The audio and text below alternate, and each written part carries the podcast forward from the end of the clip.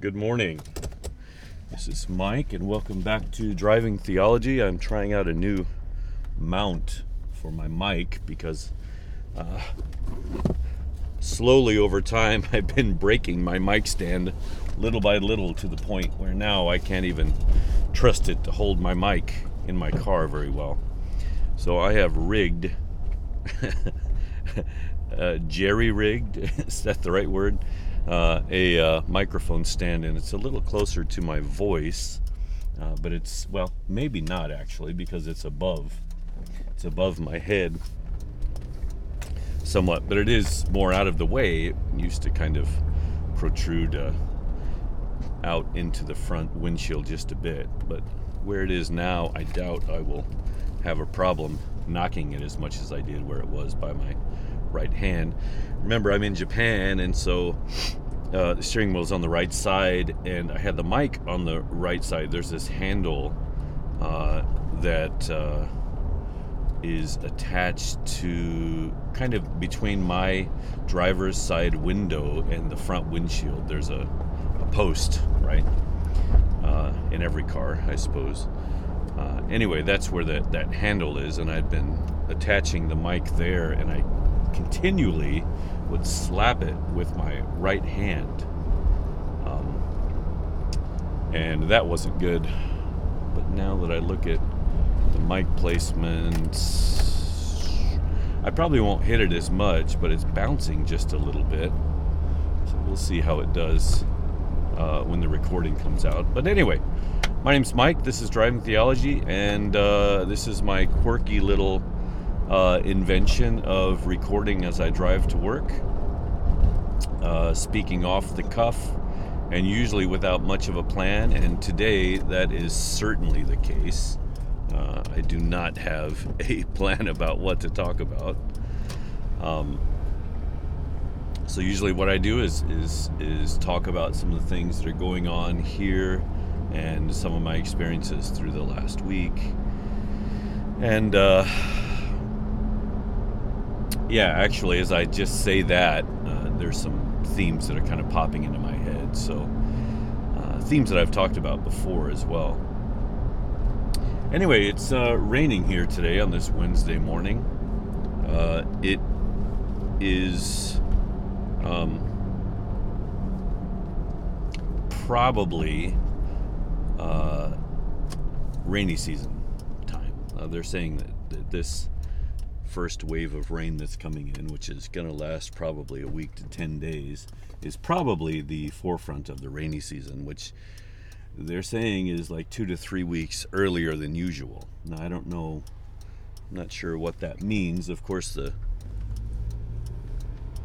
in some sense, the weeks and months and days that we have uh, given time uh, are somewhat arbitrary. I'm sure there are um, ebbs and flows uh, of patterns that that uh, happen in the earth that don't adhere to our our um, categor- categorization, uh, categorizing of time, which is quite possible. Uh, and then you add in uh, climate change and uh, you know those kinds of things, and just you know who knows what's going on. But anyway, we're having a lot of rain this week. Um, probably uh, right now it's barely raining. It's in fact, I don't think any rain is falling at all right now.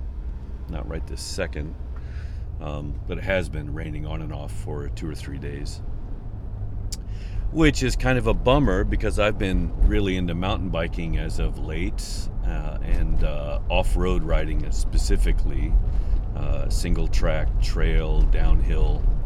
Um, and when it rains like this, especially in a forest like Japan, which has a pretty good canopy, uh, things don't dry out, and uh, with all the trees, there are lots of roots, and those roots, when they get wet, are really slippery. And so this rain makes mountain biking all the more difficult. You can't quite achieve uh, the speeds that you would when the trail is dry, and uh, also you don't have the confidence that you had. Um, in, in, in my case, had built up built up over the last uh, several weeks uh, and actually more like two or three months of mountain biking. I've been getting faster and faster and stronger and stronger and more and more confident on the trail, which is nice. But now that this rain sets in, it's going to be hard to uh, keep my chops up, so to speak.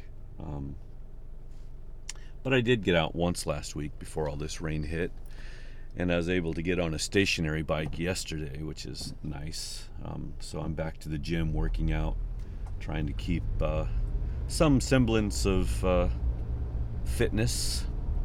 Um, I still have a lot of weight to lose, which is not coming off like I would like it to. Um, but yeah, I'll just keep keep trying to, to stay active, and hopefully the fat will do what the fat does. Uh, so yeah, going into the rainy season, if if you've ever lived in a country with a monsoon season, uh, it's not a great time for those of us who've lived in sunnier climes. Uh, and I lived for a long time in the Southwest. I'm from the Midwest. I don't even know what Oklahoma is, mid Southwest. Uh, but I've lived in from the Midwest to the Southwest, and then right in, right in between those two, more or less. Uh, and it's a pretty sunny area. You know, we don't get um, a month or six weeks of solid rain, right? That's not something that happens uh, where I'm from. And in fact, in New Mexico, where I lived, which is a very arid climate, uh, almost no rain throughout the year. You get a little rain, a little snow, but not much, right? Not much. Uh, and you can pretty much count on the fact that you're going to see the sun uh, and some blue sky, uh, at least during part of the day um, and and for whatever reason, I seem to react negatively to darker climate, like uh, or darker climate. Darker is not the right word. Um, rain and clouds, right? Uh, when I can't see the sun, when I can't see the blue sky, it does something to my to my spirit, right? Uh, and what I mean is my spirits, I guess, my my mood. I don't think it changes my my eternal spirit, but it does it does uh, do something to my mood. And you know, I've I've heard people talk about how much they like the rain and things like this, and I I just do not in any way, shape, or form identify with those people at all. It's not that I haven't ever spent a nice rainy day. You know, there are times, I suppose, uh, but in general, it's not it's not the fact that it was raining that I liked, uh, but more, um, you know, some of the the warm, cozy stuff you can do indoors during rain uh, that probably made those um, experiences pleasant. Uh, so yeah, here we are, probably at the beginning of the rainy season, which has come early this year, and it's it's sort of like you know a foreboding knowing that you're heading into a very dark time this is my 26th year in japan and again roughly half my life about half my life i've been here now. And my verse, my very first rainy season was really tough. Uh, having a not just a month of of um, cloudiness and and you know uh, hum- humidity and rain, uh, muggy yeah, general muggy dampness, um, but also having lived in a bigger city. So when I first moved here, we lived in Mito, and in Mito the buildings are just a bit higher, uh, and so you're kind of in a concrete jungle in a sense, uh, and you even if the the sun is shining you're still going to be in a lot of shadow during the day. Uh, and I lived kind of in the downtown area, very much in the downtown area. And so uh, that first year was especially tough. I, you know, I worked in a fairly dark office. And, uh, there were a lot of other reasons that that first year was fairly dark, but uh, certainly that first rainy season was tough for me. Uh, and probably one of the reasons why now I've moved out in the country where I can see a little bit more sky, uh, a little bit more sun when the sun is shining. Uh, and, you know, I feel like I have much better uh, experiences because of all that. Um, yeah, so what it reminded me when I was thinking of the weather just a few minutes ago was also the idea of spiritual darkness, right? The the idea that you don't feel uh, as connected to God as you once were, uh, or you don't feel uh, as if um, He exists, at least not as vividly, perhaps, as you once did. Uh, you wonder, you start to doubt, right? Um, we do have dark spiritual times, and, and actually, you know, I'd say probably in the last three or four years, that's probably where I've been, if I'm completely honest. Um, it's not that there haven't been bright spots here and there, um, but I think I have I have been tasked with uh, um, having my faith, um, depending upon my faith, uh, while not experiencing the presence of God as much. And I think that's part of my, uh, probably the, um, my path toward greater maturity. Uh, I just don't feel like on a day to day basis that I experience Jesus in ways that I once did. Now, you know, I've talked about this before. This is not the first time we've talked about, you know, things called the dark night of the soul, or you know, there are other other um, other things that has been called, but it is a phenomenon that has been well documented down through the centuries that sometimes it feels as if God has forsaken you uh, or that he has gone away completely altogether. Uh, and and I know that there are people out there who have experienced this sometimes it's an event that uh, just catapults you into this um, this um, what's the word I'm looking for um, mode, right? To go into the dark night of the soul mode. Sometimes it's something uh, catastrophic that happens that rocks you to your core. And then sometimes it's just little things built up uh, and uh, consecutive that that just push you slowly farther and farther uh, into the darkness that you don't necessarily notice. Uh, and you know, it's hard to know. And I don't think there is a uh, formula that everybody follows to get there.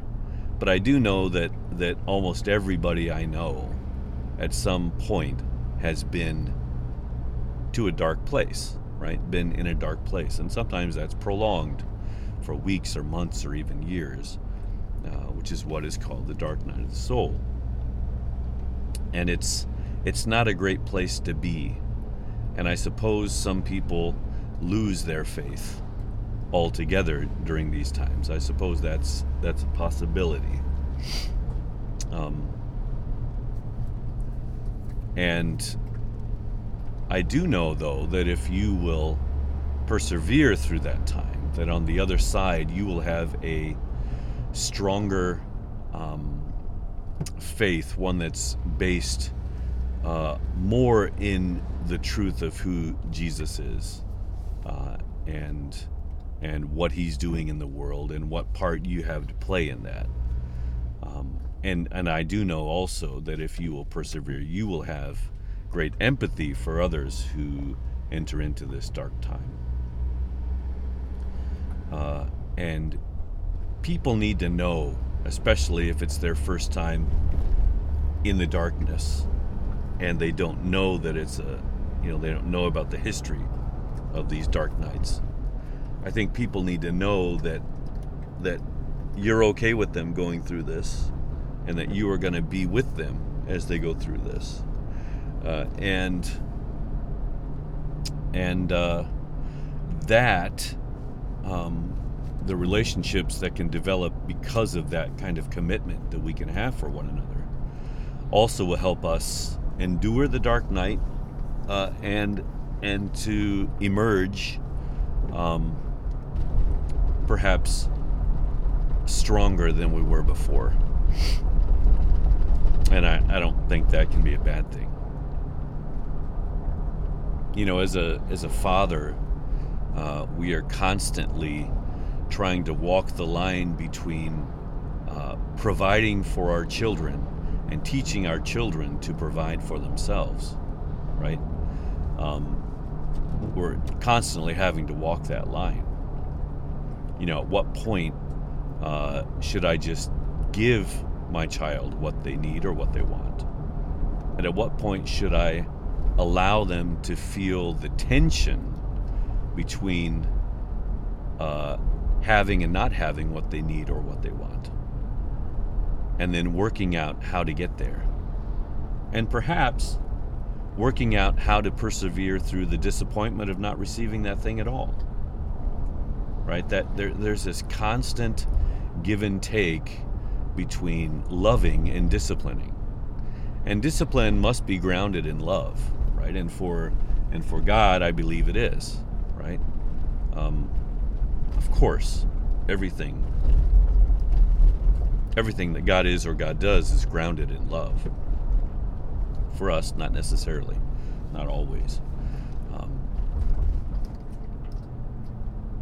uh, and you know, there there are other lessons to be learned uh, than just receiving what it is we ask for or what it is we want, such as you know the the empathy of other people who don't have what they need or what they want, and how we can be instrumental in helping them um, receive those things, right? So even as we may be disappointed because we're not receiving what we want, we can learn the lesson of love that says even if we are not receiving what we want, we can help other people receive what they have. We can become an instrument in the hands of God to help alleviate the pain and suffering of others.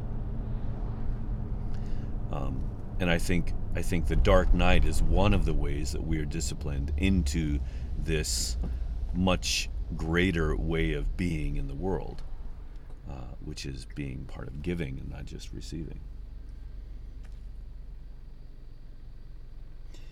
Yeah, so um, Sorry, I'm just looking at this house and it's really cute. I guess they just rebuilt it. Huh. Kind of like it. Uh, yeah, so the way of being in the world um, is important, right? Because this is how we show ourselves to be disciples of Jesus, that we love others as he loved us, right? And so when we experience the dark night, it doesn't it doesn't mean that we are being judged by God or judged by Jesus. Uh, now, I'm not saying that there might not be something that we can do to to open up the pathways again uh, back to God. Uh, there, there may indeed be some things that we can do uh, or that we are doing that are not helpful in maintaining the relationship with God. For example, if there if there are things in our life that we uh, ought not be doing or that we can do that's better than what we have been doing, uh, exploring those things and being open to the things uh, is very important. And I, you know, I can think of things in my life right now that probably are things that uh, are getting in the way of of hearing the voice of God as much as I'd like to. Um, but it, it's not, you know, you, we have to be really cautious in a sense um, because we can easily slip into this idea that that thing has made God unpleased with me, that somehow uh, that thing has damaged the way God feels about me. And I don't think slipping into uh, any uh, any form of, of shame uh, is going to be helpful. So we need to be uh, very careful that we understand that, that the things we do uh, that perhaps are not helpful in um, helping our relationship with God flourish. At the same time, that that's going to be something that's from our side and not from the side of Jesus. Jesus loves us as much as He's ever loved us, and of course, He wants us to have a greater, um, more vibrant, more active uh, conversation with Him. And there are things that I think can get in the way of that conversation. But from his point of view, he has forgiven all of our sins uh, and does not hold our sins against us any longer. And so we want to maintain that mindset that says, yes, there are things that I can do better in my life, uh, but I have complete faith and trust in the love of Jesus, and that I know that no matter what I do, uh, He loves me the same and has prepared a place for me uh, has has opened his home to me, uh, and so the things that I want to fix in my life uh, are just things, you know, obstacles that I want to remove, uh, so that I can have a a, a less encumbered uh, conversation with Jesus. And and I think that's a that's an okay place to be, right? Um, but no matter how dark our night gets, uh, we need to um, constantly remind ourselves how bright the love of God is. You know, um, His His light never stops shining upon us.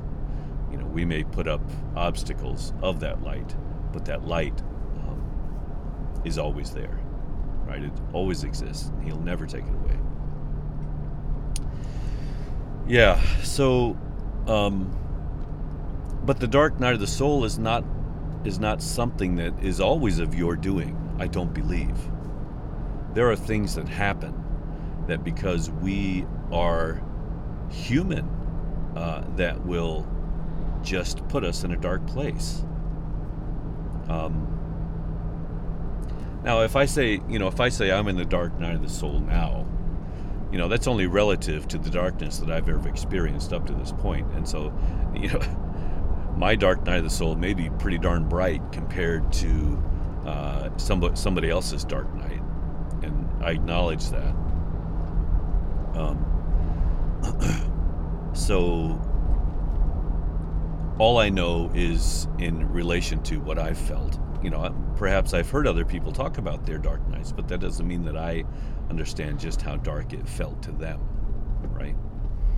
Uh, and I think that's another area in which we can exercise uh, grace, right? To give people the benefit of the doubt, um, no pun intended, uh, that their dark night is in dark is indeed dark for them, right?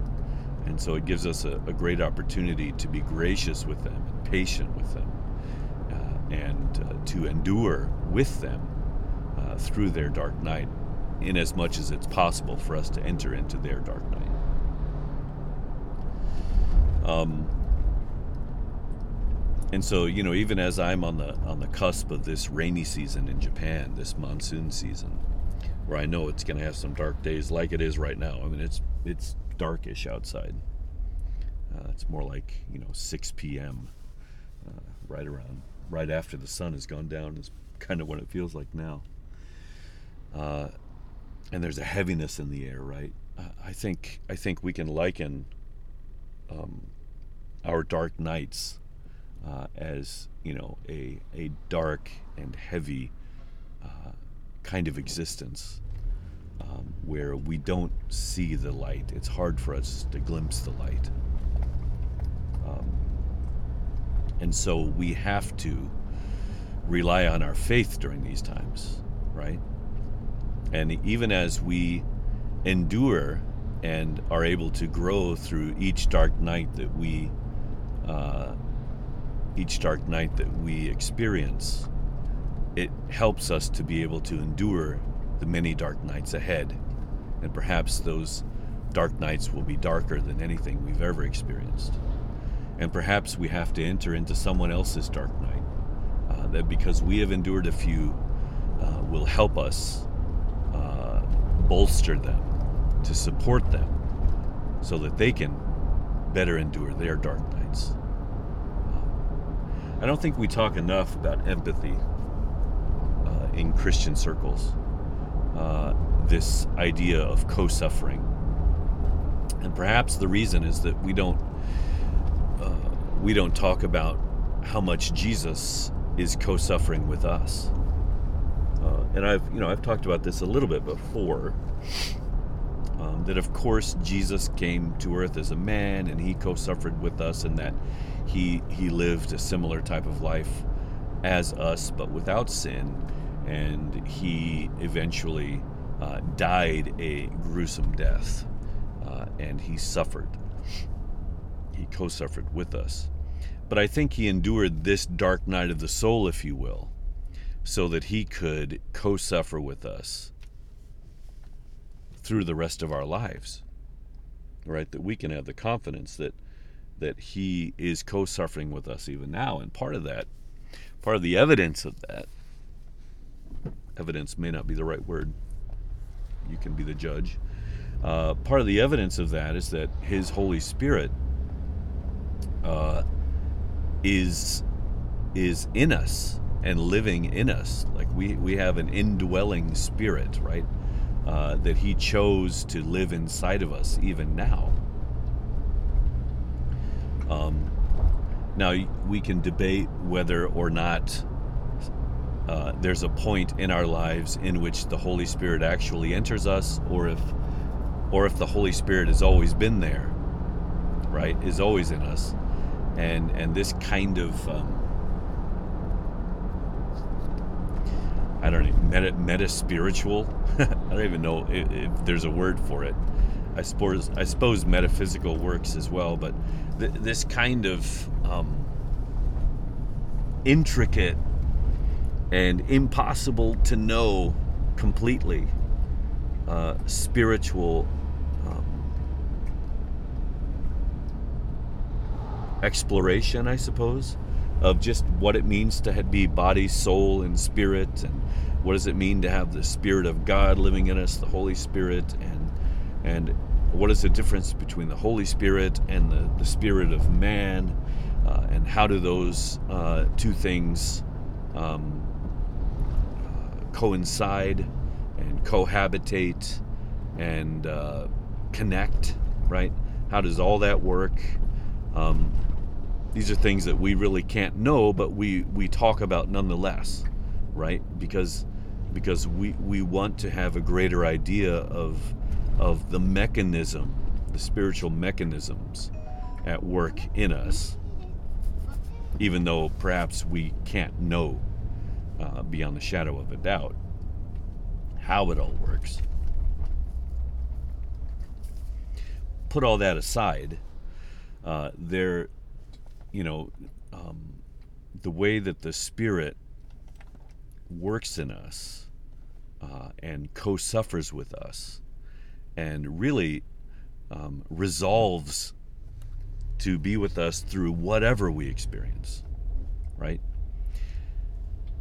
To me, that idea of the Holy Spirit indwelling us means that He is so intricately and intimately involved in our mind and heart and soul and spirit that he suffers everything that we suffer. Right? That that let every man uh, ignore our suffering but the holy spirit cannot and will not ever be able to ignore our suffering and in that sense, the dark night is just a bit brighter, knowing that, hey, the Holy Spirit is with me and He's suffering through this with me. Uh, he's enduring my doubt, and and He will not leave me, whether I feel His presence or not. He's there, uh, and and that's just who He is, right? That's that's the that's the person um, that he is uh, in his character, right? He could not be other. He could not be other than that. Uh, and in that sense, even if we feel the world has forsaken us, uh, we know that the Holy Spirit is with us uh, and is suffering with us uh, and is going to, in life or in death or after death, is going to pull us out of this suffering. Um, but nonetheless, is suffering with us, has chosen to suffer with us, to co suffer. Um, this idea of empathy, I think, is something that we don't give Jesus enough credit for, and therefore perhaps we don't aspire enough too. Uh, and so um, I think I think one of the ways that we uh, can endure the darkness is to try to bring light to someone else's darkness, even even as we are in the darkness. And it's again, I don't want to put, make that as a shame thing. You may be in such a dark place that that is impossible.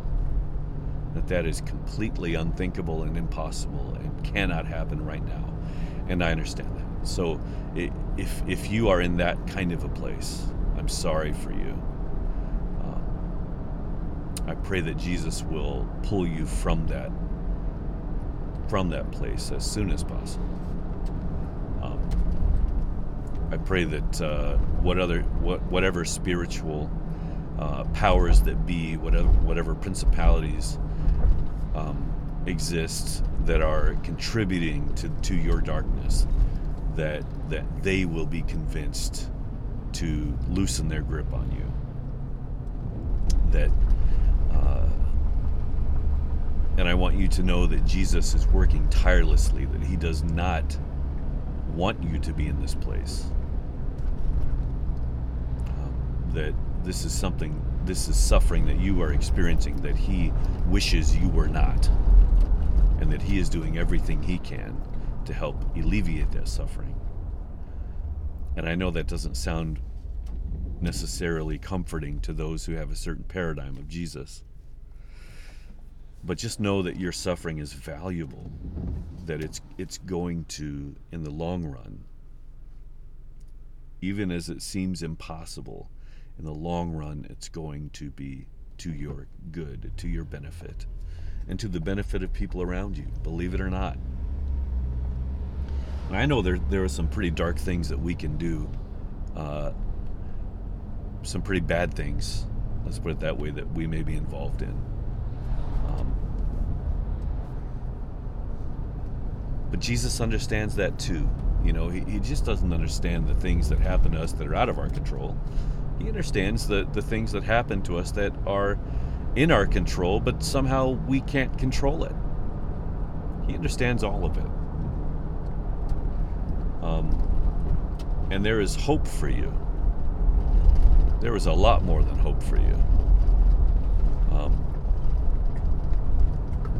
so, as we endure these dark nights, let us endure them together. Uh, let us give each other the benefit of the doubt. Let us um, be patient and co suffer with each other. Because in doing this, we reflect our Christ. We, are, we show ourselves to be true disciples of Jesus through our ability to co suffer with one another. You know, we've been through a lot these last couple years, all of us, without question. Um,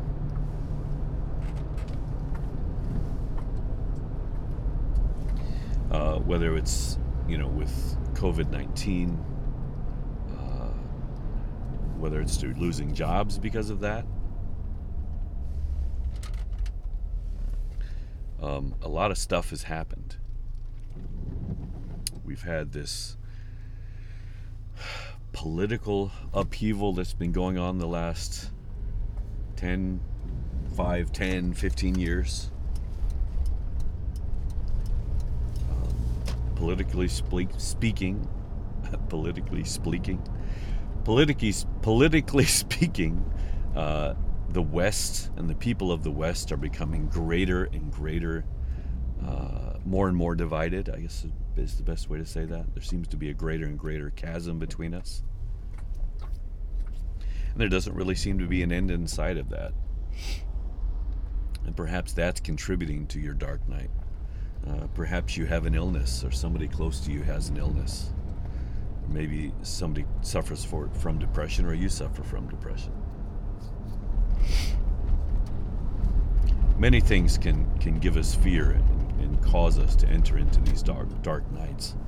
And fear is not the only thing that will push us into a dark night, right? There's loss, there's sadness. And like I said, sometimes whatever pushed you there is in, imperceivable because it, uh, imperceivable, imperceptible. Not sure which word's correct. Uh, because it happened little by little over time.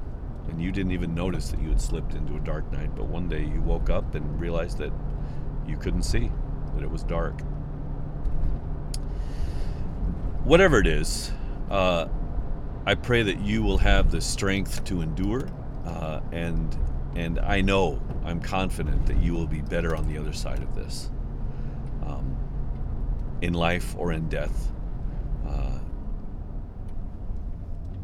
and I hope that I can suffer with you, that I will have the strength to co suffer with you, and that in my suffering, somebody will be able to suffer with me. Um, the dark night of the soul is real, folks, and it's not your fault. Okay, it's not it's not your fault. It's not your fault.